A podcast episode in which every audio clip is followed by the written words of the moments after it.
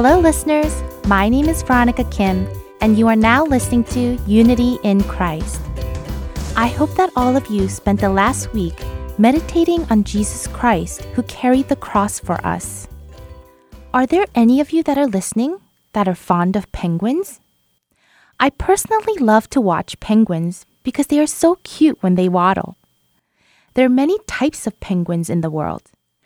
Recently, I saw a documentary about Gentoo penguins on the National Geographic Channel.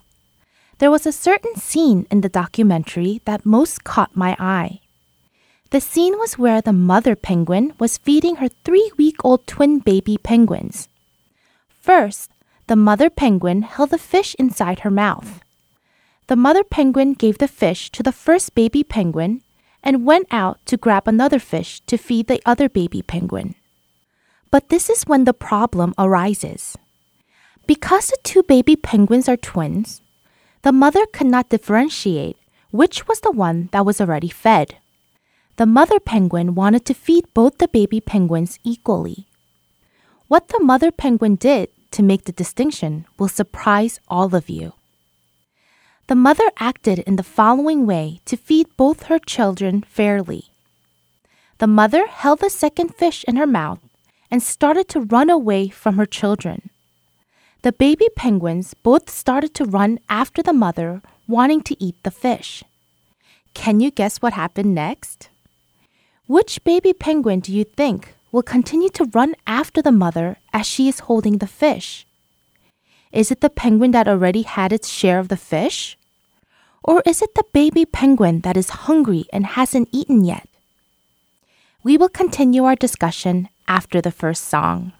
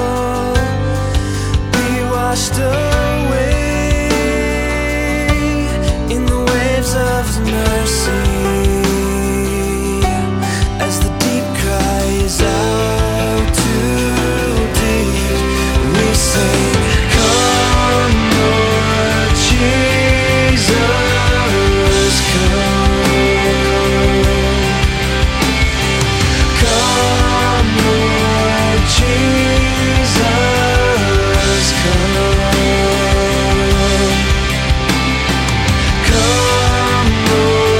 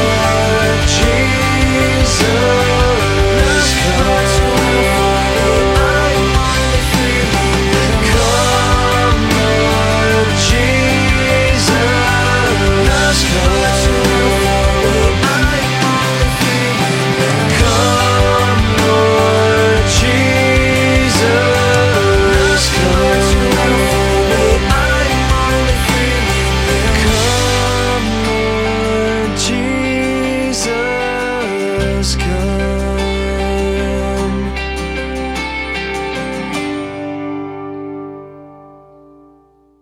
The mother Gentoo penguin started to run away from her children with the food in her mouth. Both the baby penguins started to run after her. Which baby penguin will chase the mother penguin to the end? I personally thought that the baby penguin that had already eaten would be able to run after its mother to the end. I thought that because it was energized from eating the fish already, it probably had more energy to run after the mother penguin to the end in order to get another fish. But it turns out that the penguin's behavior in the documentary was completely different from what I thought. The baby penguin that had already had its share of the food did run after the mother in the beginning as expected. But it was hard for the baby penguins to keep up with the mother penguin that was much faster than them. After a while of running around, the baby penguin that already ate began to slow down, came to a stop, and started looking around, no longer paying attention to its mother. But the baby penguin that had not eaten yet continued to follow the mother penguin until the mother placed the fish into its mouth. Isn't that amazing? As I watched the behavior of the baby penguins that differed from my expectation, I thought about the principle of faith ingrained in nature. What made the baby penguin that had not eaten run after the mother to the end? And what made the baby penguin that had already eaten stop chasing its mother and quit midway? What do you all believe is the reason for this behavior? I believe the reason for this behavior is due to desire and passion. If we translate this into biblical point of view, we can call this poverty, starvation, or even thirst. Matthew chapter five, verses three and six says, "Blessed are the poor in spirit, for theirs is the kingdom of heaven. Blessed are those who hunger and thirst for righteousness, for they shall be satisfied." There was thirst and hunger inside the baby penguin that had not eaten yet, as compared to the baby penguin that had already eaten. The documentary explained that the baby penguin was able to chase after the mother to the end because of its desire and passion. That means that the baby penguin that had already eaten the fish did not have the same level of need or the same desire or passion in its heart. This makes me think about our lives and how much we desire and have passion to chase after our Jesus Christ. I'm so thirsty, I can feel it, burning through the furthest corners of my soul. Deep desire, I can't describe this, nameless urge that drives me somewhere, though I don't know where to go. Seems I've heard about a river from someone who's been. They tell me once you reach it, oh, you'll never thirst again. So I have to find the river. Somehow my life depends on the river. Holy river, other water I've been drinking, but they all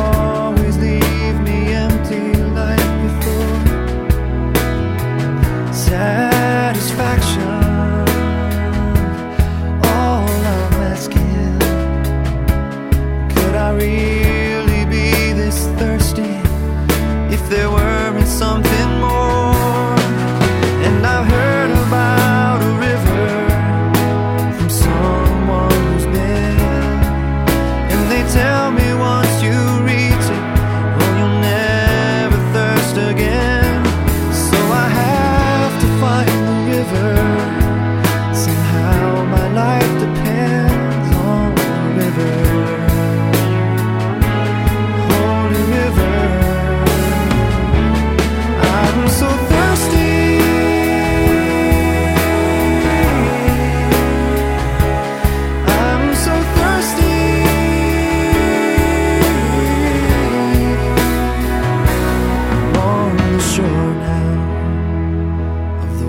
wildest river. And I kneel and beg for mercy from the skies. No one answers.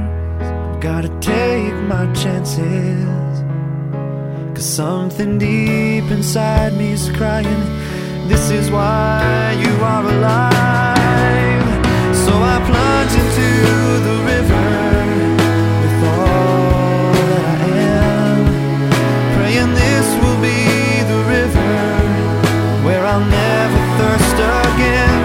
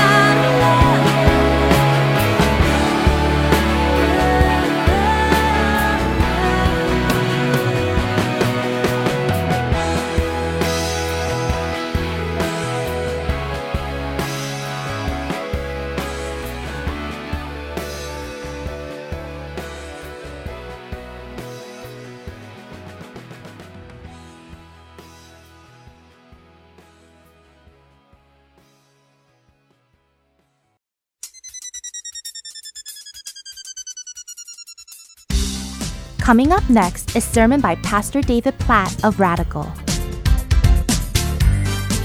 Today's topic is A Christ-Directed Mission, Part one, based on Matthew chapter twenty-eight, verses sixteen through twenty. I hope you have a blessed time with Pastor David.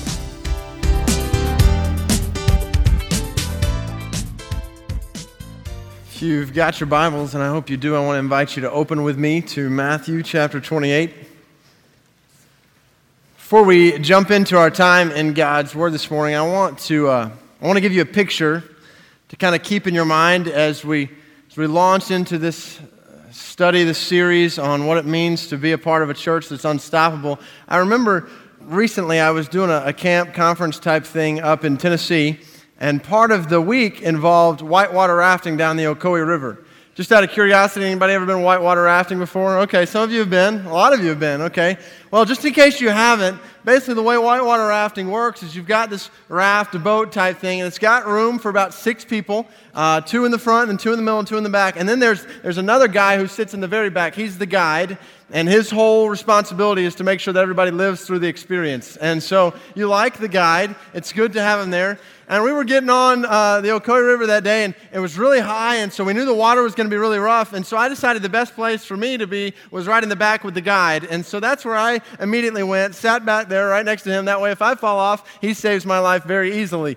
And so Heather and I got on, and four others from this conference, and we started rafting down the river. And basically, if you've been before, you know what it's like. The people in the front really have all the action. I mean, they're the people that are hitting the, the rapids first thing. The water's coming up in their face. And if you're sitting in the back, you're just kind of coasting along. It's a nice ride, enjoyable, not as intense as it is in the front.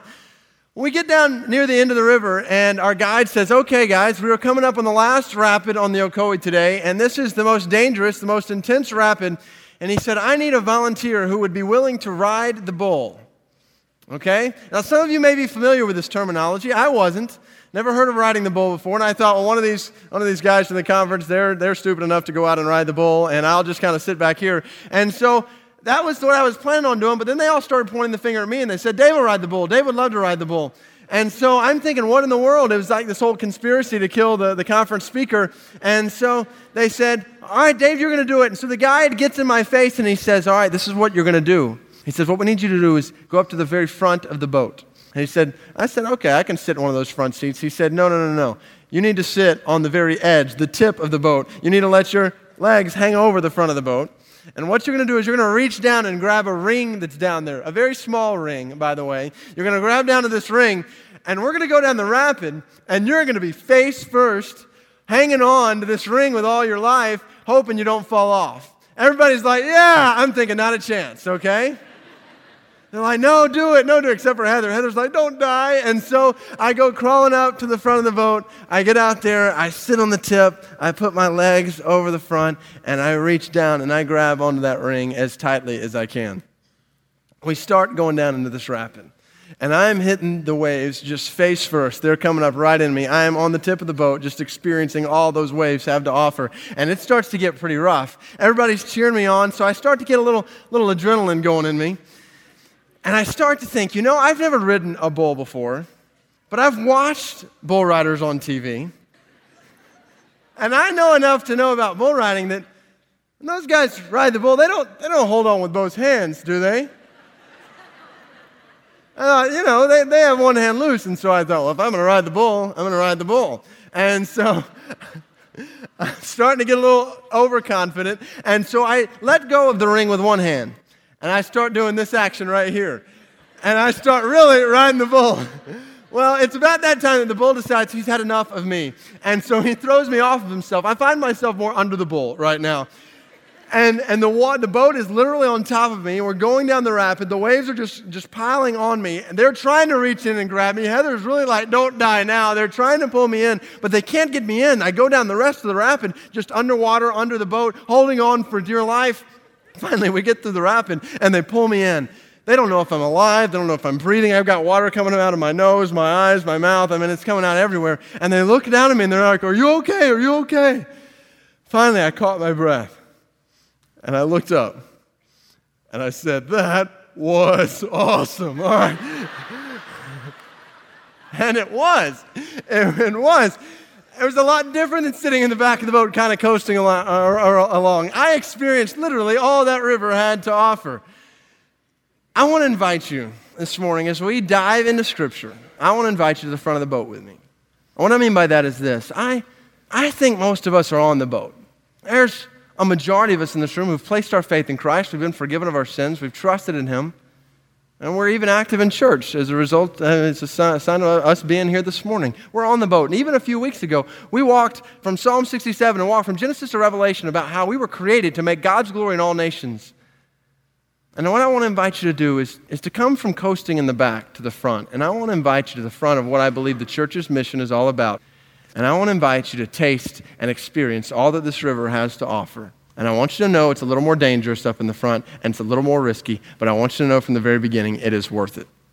So we're going to look at a passage of Scripture this morning from Matthew chapter twenty-eight, a passage that I'm guessing is familiar to many of you. This is one of those passages of Scripture that is very widely known in the church, but receives, I believe, nominal adherence today in the church. And what I want us to do is I want us to dive in and just pray that God, by His Spirit, would give us fresh eyes as we look at Jesus' parting words to His disciples. Matthew chapter twenty-eight, verse sixteen. The Bible says, the eleven disciples went to Galilee, to the mountain where Jesus had told them to go.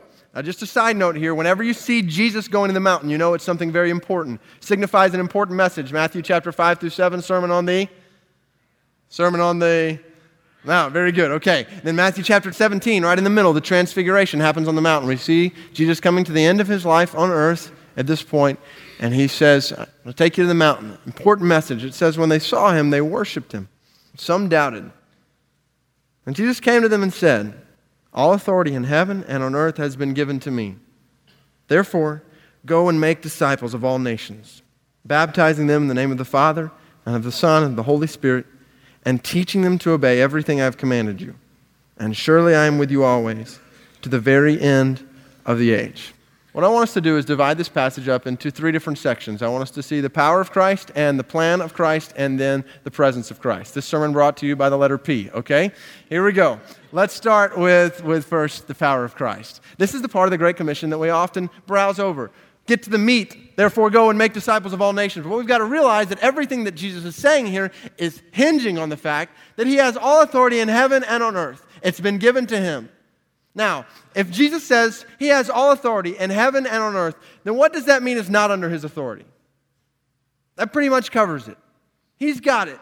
He says, I am Lord over everything. I have authority over heaven and earth. He had died on the cross, rose from the grave, conquered death, sin, and the grave, and therefore he was Lord over everything. I think this means two things. Number one, that blank right there, he is Lord of our lives. He is Lord of all of our lives in this room. You know, I find it interesting sometimes. People come up to me and they say, Dave, I've decided to make Jesus Lord of my life. Well, what's wrong with that statement? You really didn't have a choice in the matter.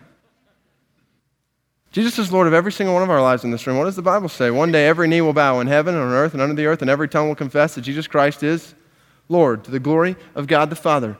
Every single one of us in this room will one day bow our knee and call Jesus Lord. The question is, will we do it now or will we do, will we do it when it's too late? The question is not, is he Lord of our lives? He is Lord of all of our lives in this room. The question is if we submitted our lives to his lordship. Now, what does that mean? Basically, it means we have surrendered every right to determine the direction of our lives. We have surrendered every right to determine the direction of our lives. If he is Lord and we have placed our faith in him and trusted him to save us from our sins, that, that means we no longer call the shots in our lives. And I want to speak real frankly to you this morning. Men, you don't call the shots in your family anymore. You don't call the shots for what you do with your career or your ambitions. It's not about what you desire anymore. Christ is calling the shots. You have surrendered the right to determine the direction of your life. Students, as you think about, about your future, where you're going to go to school, what you're going to study, what you're going to do with your life, it's not up to you. It's up to Christ. He is calling the shots. You are second in command. We have surrendered every right to determine the direction of our lives. You have surrendered the right to determine the direction of the church at Brook Hills. It is not in your hands. It is in the hands of the one who has authority over this church. He is Lord of our lives. And this is going to be huge. This is where all this thing is headed to when we come to the end today, so keep this in mind. But second, I believe it means he is not only Lord, Lord of our lives, he is Lord of the nations. He has all authority in heaven and on earth. And what I want you to see in Scripture this morning is how this had been prophesied way back in the Old Testament, and it's fulfilled when we see the end of the New Testament completely. And this is kind of a midpoint right here. Hold your place here in Matthew chapter twenty-eight and turn with me back in the Old Testament to Daniel. I want you to underline a couple verses in Daniel that I think are huge for us understanding what it means for Jesus to have all authority in heaven and on earth. Daniel chapter seven, what we're about to read is, is what the Old Testament calls prophecy. This is, this is a word that foretells something in the future. This was spoken hundreds of years before Christ came on the scene. Before Matthew twenty-eight eighteen said, all authority in heaven and on earth has been given to me. But I want you to see what Daniel had prophesied. Daniel chapter seven. Daniel chapter seven. Look with me at verse thirteen and fourteen. Listen to what Daniel saw in this prophetic vision. Underline this and think about how it relates to what we're talking about over here in Matthew twenty-eight. The Bible says, in my vision, verse thirteen, at night I looked, and there before me was one like a son of man. Uh, you can circle that phrase right there, son of man. This is a term that basically means someone who is human yet has a heavenly origin. Son of man has human, but is also has a divine facet. That's exactly who Christ is. He is human, yet he's divine. Saw one like a son of man. Now look, this is talking about Christ coming with the clouds of heaven. He approached the Ancient of Days and was led into his presence. And listen to this. He was given authority, glory, and sovereign power. All peoples, nations, and men of every language worshiped him. His dominion is an everlasting dominion that will not pass away, and his kingdom is one that will never be destroyed. That's talking about Christ. There's one who's going to come. He's going to have all authority, sovereign power, dominion, and all peoples, all nations are going to worship him as Lord. Well, that's what Daniel said hundreds of years before Matthew.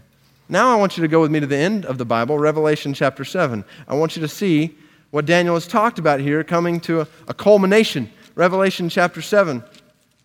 This is talking about a picture of where all of eternity is headed. Now please, please catch this because this is huge for our understanding of Matthew chapter twenty-eight. Look at Revelation chapter seven, last book in the Bible, Revelation chapter seven. Read with me starting in verse nine. This is John talking about what he sees all of eternity headed toward. He says, after this, in verse nine, I looked, and there before me was a great multitude that no one can count. And here it is, from every nation, tribe, people, and language. That sounds a lot like Daniel seven. Standing before the throne and in front of the Lamb. And they were wearing white robes and were holding palm branches in their hands. And they cried out in a loud voice, Salvation belongs to our God who sits on the throne and to the Lamb. All the angels were standing around the throne, and all the elders and the four living creatures, they fell down on their faces before the throne and worshiped God, saying, Amen, praise and glory and wisdom and thanks and honor and power and strength be to our God forever and ever. Amen. All of eternity is headed to this picture when every nation and every tribe and every language will bow around the throne of the Lamb who was slain and the Lamb who won the ultimate battle, and they will sing his praises because he is Lord. He has all authority, sovereign power over all creation.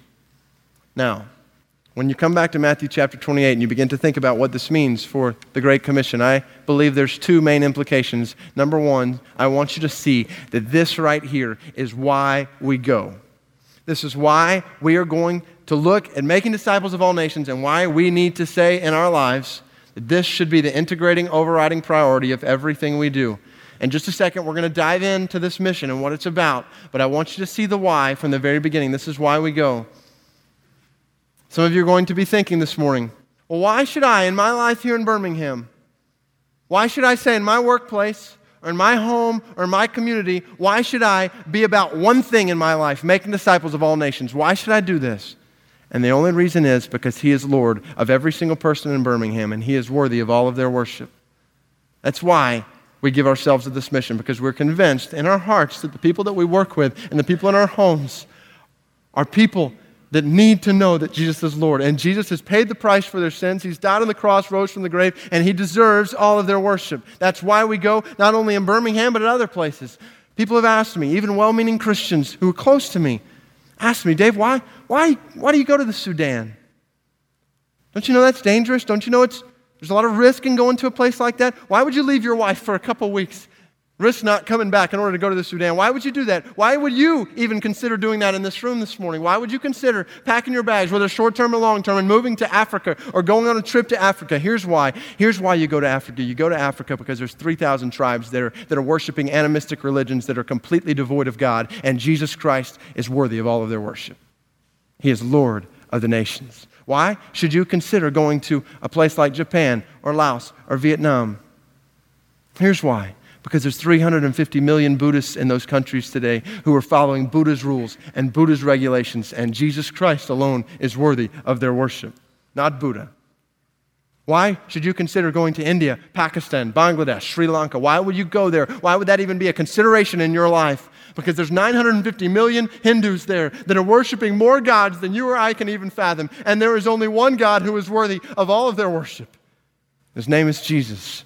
Why would you go to the communist countries like China, North Korea, others? Why would you go to a place like that? Risk going into a place like that. Here's why, because there's over a billion people in those nations that have grown up in an atheistic philosophy that says there is no God, and there is a God, and he is worthy of all of those people's worship. Why should the church at Brook Hills be concerned about going to the Middle East with the gospel? Why should, ladies and gentlemen, in this room, why should students consider the dream of their life being going into the Middle East to share the gospel? Why would we even consider that? Here's why, because there's over a billion Muslims today who are fasting and giving alms and making holy pilgrimages to Mecca and praying five times a day to a false God, and Jesus Christ alone is worthy of all of their worship. That is why we go, because in our hearts we see that he is Lord. He is Lord of the nations. And we want to make his lordship known. That's why we surrender everything for this mission.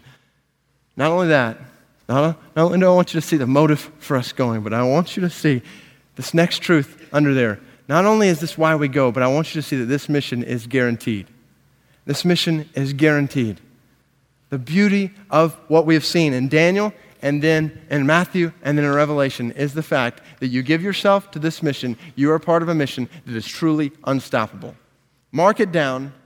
Every tribe, every nation is going to bow around the throne and call Jesus Lord. The question is, is the church at Brook Hills going to get in on it? The question is, are you going to get in on this mission? It's guaranteed. You know, you know the end from the beginning. You know that Christ has won. He is victorious. And this is huge for our understanding of what we're about to look at. What we need to realize this morning is that God does not need you and me specifically in this room, and he doesn't need the church at Brook Hills in order to accomplish this mission. I want you to hang with me here. Don't miss this. I remember one of these recent trips I had uh, where I was in Asia and, and going around to some different places and hiking and, and doing some difficult things that were trying me in, in different ways. And I remember having my quiet time one day in the mountains and, and started, started thinking, you know, I'm really doing something good here. It's kind of those, one of those moments where I started thinking, you know, God, God must really be happy to have me on his team. You ever thought that before? Maybe you're not as carnal as I am, but I started to think that. It was one of those moments where God said to me, I'm going to accomplish this mission with or without you. He does not involve us in this mission because he needs us. He involves us in this mission because he loves us, and we have the privilege of experiencing being a part of this thing. And so I want to invite you, Church at Brook Hills, do not let this mission pass you by. And I want to invite every single family that is represented in this room this morning, do not let this mission pass you by. It's guaranteed. There's the power of Christ. That sets the stage for what's next, the plan of Christ. Now, when you come to the plan of Christ here, and when we begin to, begin to think about this passage of Scripture, therefore, in light of that, go and make disciples of all nations, baptizing them in the name of the Father, the Son, and the Holy Spirit, and teaching them to obey everything I have commanded you. In this entire passage of Scripture, in the original language of the New Testament, there is only one imperative verb. And they, here's why this is important, just in case you're a little far removed from English class. An imperative verb is a command verb. When my wife gives me an imperative, that's a command. I do it, okay, right there. I, I need to do it at least, all right, right there. In this passage of Scripture, we see one imperative. It's the imperative, the command around which this entire passage revolves. Now, when you look at those verses, you've got to put them there. You maybe have your Bibles, you've got to put it there on your piece of paper. What is the imperative verb? Our first thought is that it's go. But actually, in the original language of the New Testament, that is not the case. Go is actually a participle, much like baptizing and teaching them to obey everything commanded you. It, it helps describe what the imperative is. There is one command in this passage, and it is make disciples of all nations. And that is the mission that we're talking about the next six weeks, and that's the mission that Jesus is talking about in this passage. One mission, our mission, make disciples of all nations. Jesus says to these disciples, and the implication is to all of us in this room who have placed our faith in Christ, you have one mission in your life. And no, it is not to make money, and it's not to be successful, and it's not to have a comfortable family, and it's not to live nice, it's not to retire well, it's not to get a good education. Not that any of those things are bad in and of themselves, but we have one mission in our lives, each one of our lives in this room. If we've placed our faith in Christ, there is one mission that supersedes everything, and it's making disciples of all nations. It's the mission around which Jesus commands us to let our lives revolve. Now, I'm using that word very intentionally, a command, because that's what's in this passage, and I want you to see that next blank there on your notes. This is not a call, but a command. Please hear me. Please do not miss this. What I'm talking about when it comes to making disciples of all nations is not a call that is reserved for a select few of us in this room. That's how we often look at missions. Well, this person is the one who's supposed to go over to other nations, or this person's the one who's supposed to go out and be active in sharing their faith and making disciples. That's for them.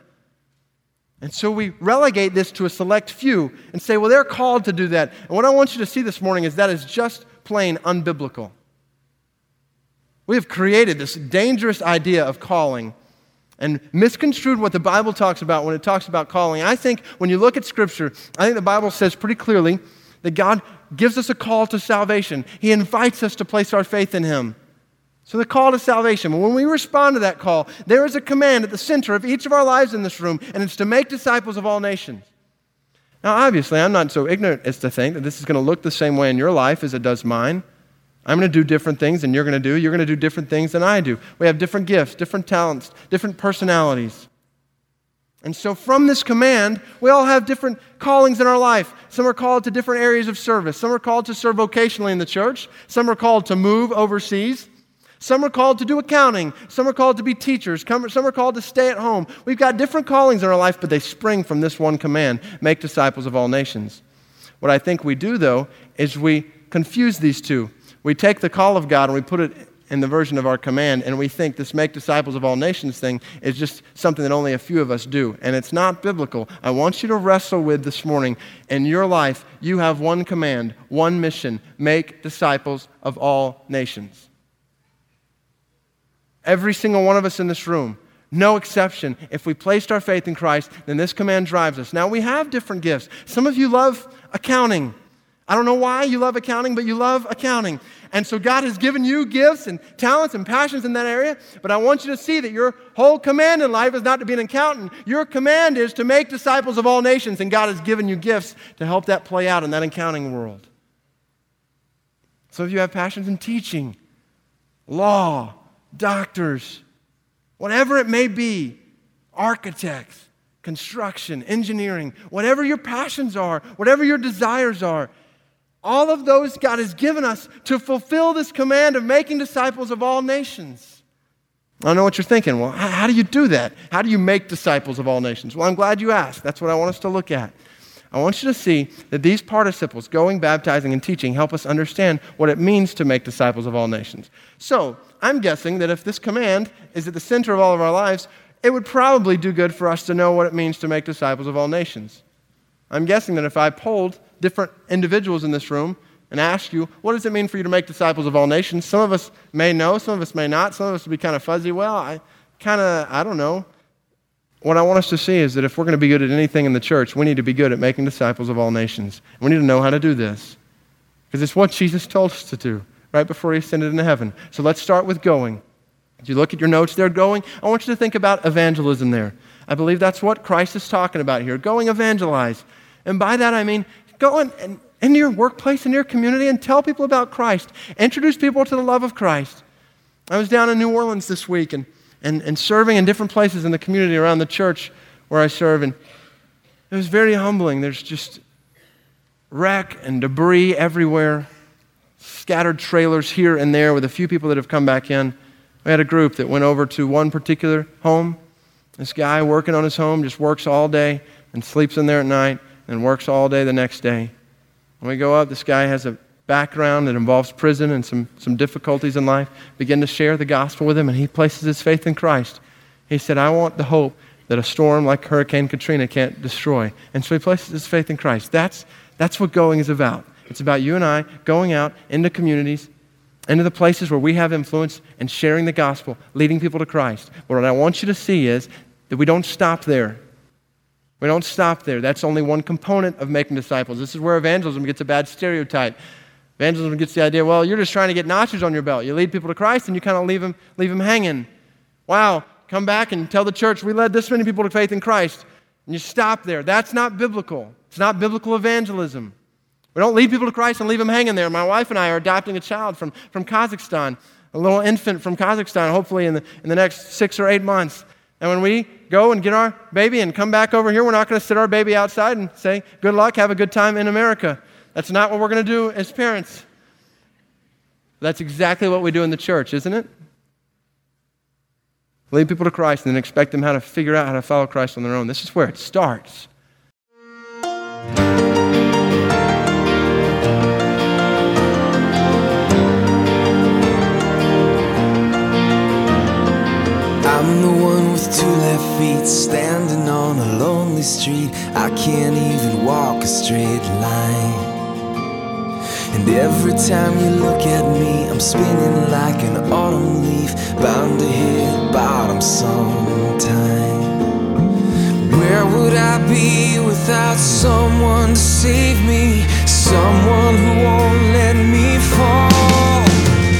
You are that I live for, everything that I can't believe is happening. You're standing right in front of me with arms wide open. All I know is every day is filled with hope, 'cause you are everything that I breathe for. And I can't help but breathe you in and breathe again, feeling all this life within every single beat.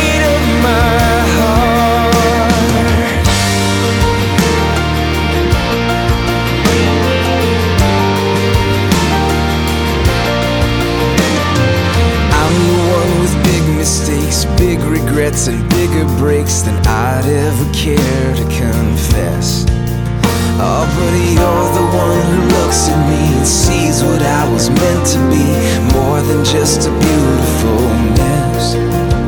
Oh, and where would I be without someone to save me? Someone who won't let me fall.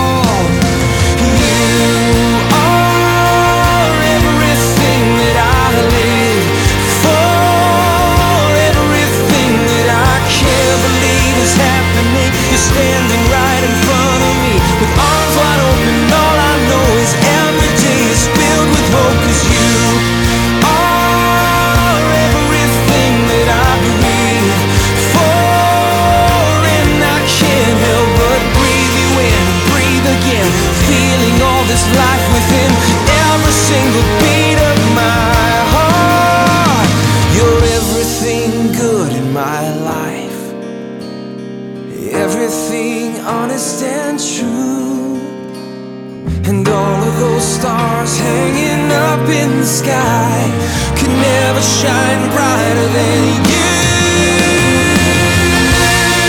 Are everything that I live for, everything that I can't believe is happening. You're standing right in front of me with arms wide open. All I know is every day is filled with hope, 'cause you are everything that I breathe for, and I can't help but breathe you in and breathe again, feeling all this life within every single beat of my heart. You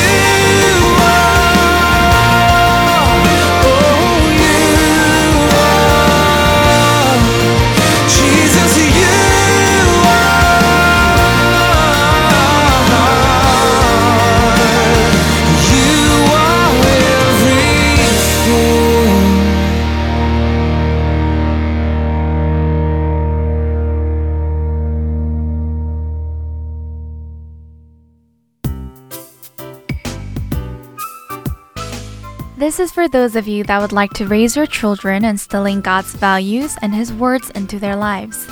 Heart and Soul Gospel Ministries can send you C Ds of our children's program. The program includes Let's Read the Bible, Praise Time, Pray Time, and Story Time. If any of you are interested in the program, please contact the office or email us to receive the C D. I hope that this program can spread out through our English-speaking children. Our office number is six oh two, eight six six, eight nine nine nine. An email address is heart and soul dot org at gmail dot com.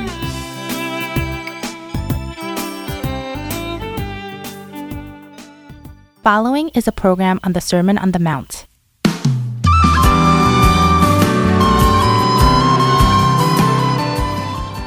Hello, this is Brian Winston, and I'd like to welcome you to our program, The Sermon on the Mount. Up to this point, we have been studying together the Sermon on the Mount by Jesus in the book of Matthew, chapter five through seven. We have looked at chapter five and half of chapter six. In the first half of chapter six, Jesus teaches us about salvation, prayer, and fasting. Jesus teaches us to do all of these things in secret. Jesus tells us not to take after the hypocrites and the Gentiles, but to do these things unto our Heavenly Father. In the second half of chapter six, Jesus tells us to store up for yourselves treasures in heaven, and do not worry about tomorrow. Today, we will be studying Jesus' words, store up for yourselves treasures in heaven. In Matthew chapter six, verses nineteen through twenty-four, Jesus says, "Do not store up for yourselves treasures on earth, where moth and rust destroy, and where thieves break in and steal. But store up for yourselves treasures in heaven, where neither moth nor dust destroys, and where thieves do not break in or steal. For where your treasure is, there your heart will be also. The eye is the lamp of the body. So then, if your eye is clear, your whole body will be full of light. But if your eye is bad, your whole body will be full of darkness. If then the light that is in you is darkness, how great is the darkness! No one can serve two masters, for either he will hate the one and love the other, or he will be devoted to one and despise the other. You cannot serve God and wealth."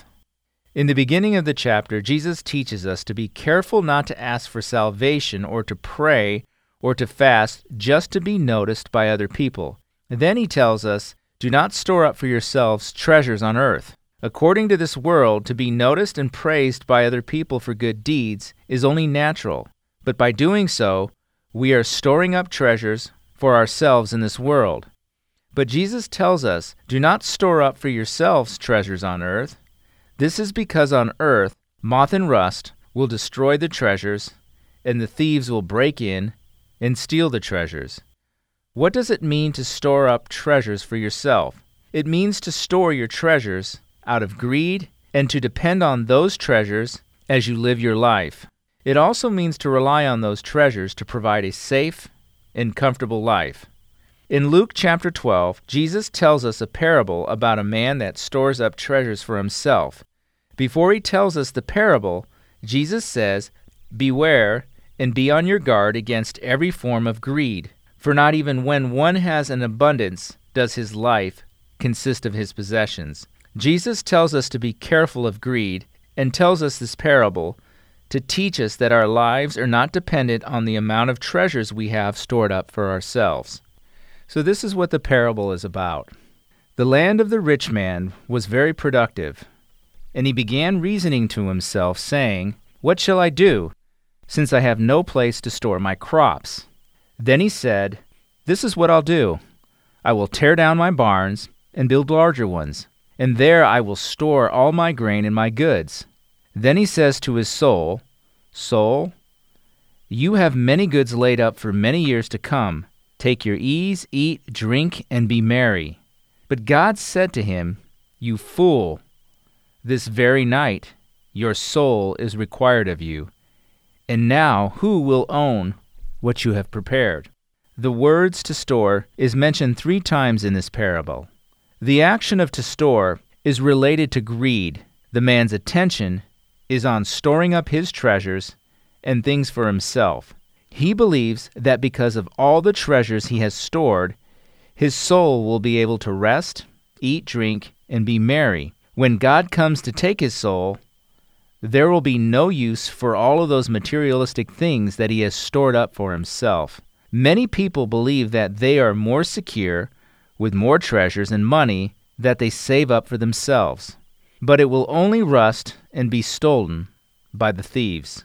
That is why Jesus teaches us to store up for yourselves treasures in heaven. This is because in heaven there are no moths or rust to destroy the treasure, nor thieves to steal your treasure. Just like when we studied the Lord's Prayer, heaven is a place where God's plan and rules are fulfilled. To store up your treasures in heaven is to live your life according to God in heaven. It is to follow God's rules and to live your life according to them. And when we live our lives only for God and live according to His rules, it will never rust or be destroyed. In verse twenty-one, Jesus says, "For where your treasure is, there your heart will be also." Where do you think your heart is? If you are storing up your treasures in this world, then your heart is in the materialistic things of this world. If you are storing up your treasures in heaven, then your heart belongs to God. In verses twenty-two and twenty-three, Jesus says, "The eye is the lamp of the body. So then if your eye is clear, your whole body will be full of light. But if your eye is bad, your whole body will be full of darkness. If your eyes are focused only on God, and your heart is only towards God, then your whole body will be full of light.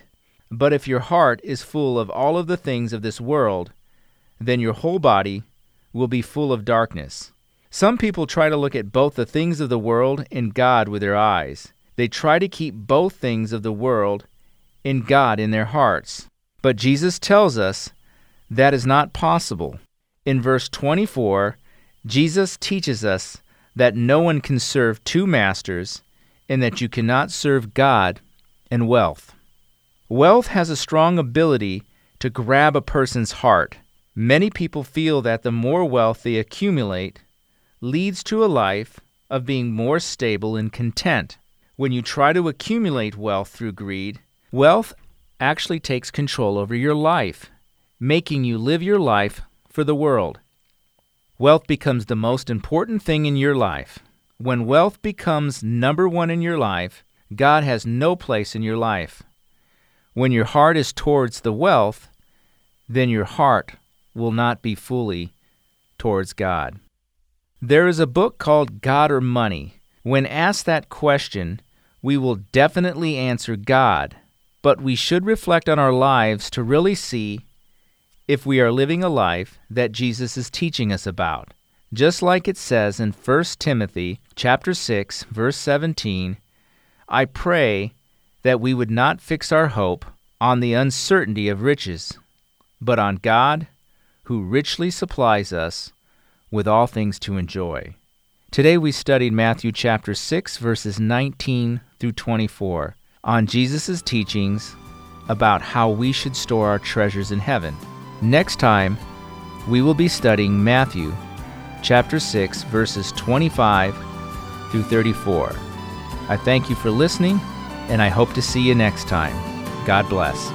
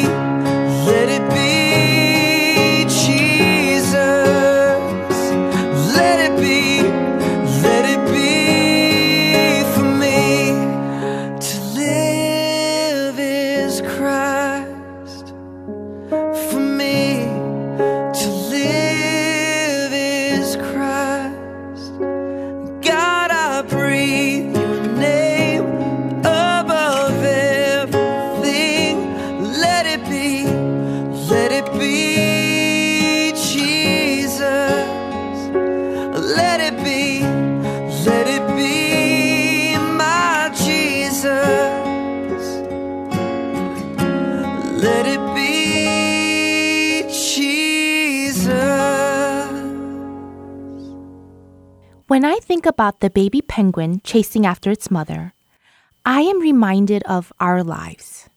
There's a part of us that wants to live our life in the world having all we need abundantly and living a comfortable life through faith in Jesus Christ.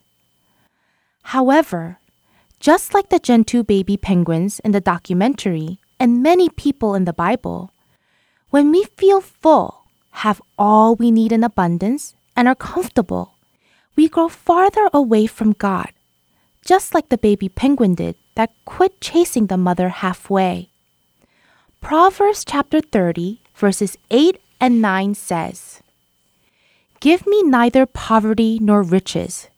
Feed me with the food that is my portion, that I not be full and deny you and say, 'Who is the Lord?' Or that I not be in want and steal and profane the name of my God." We must look back at our own lives and check to see if we are able to confess these words as followers of Jesus. If the worldly things and riches of this world are hindering us from chasing after Jesus fully, then should we not stay away from those things? We have to look into our hearts to see that we have the faith to deny an abundant and comfortable life to continue following Jesus unerringly. Jesus stated clearly, "Blessed are the poor in spirit, for theirs is the kingdom of heaven. Blessed are those who hunger and thirst for righteousness, for they shall be satisfied." I hope that we can be like the baby penguin that chases after its mother to the end, chasing after Jesus with our desires and passion. This ends our Unity in Christ program for today. I hope to meet all of you again next week. Have a wonderful week, and God bless. As the deer panteth for the water, so my soul longeth after thee. You alone are my heart's desire and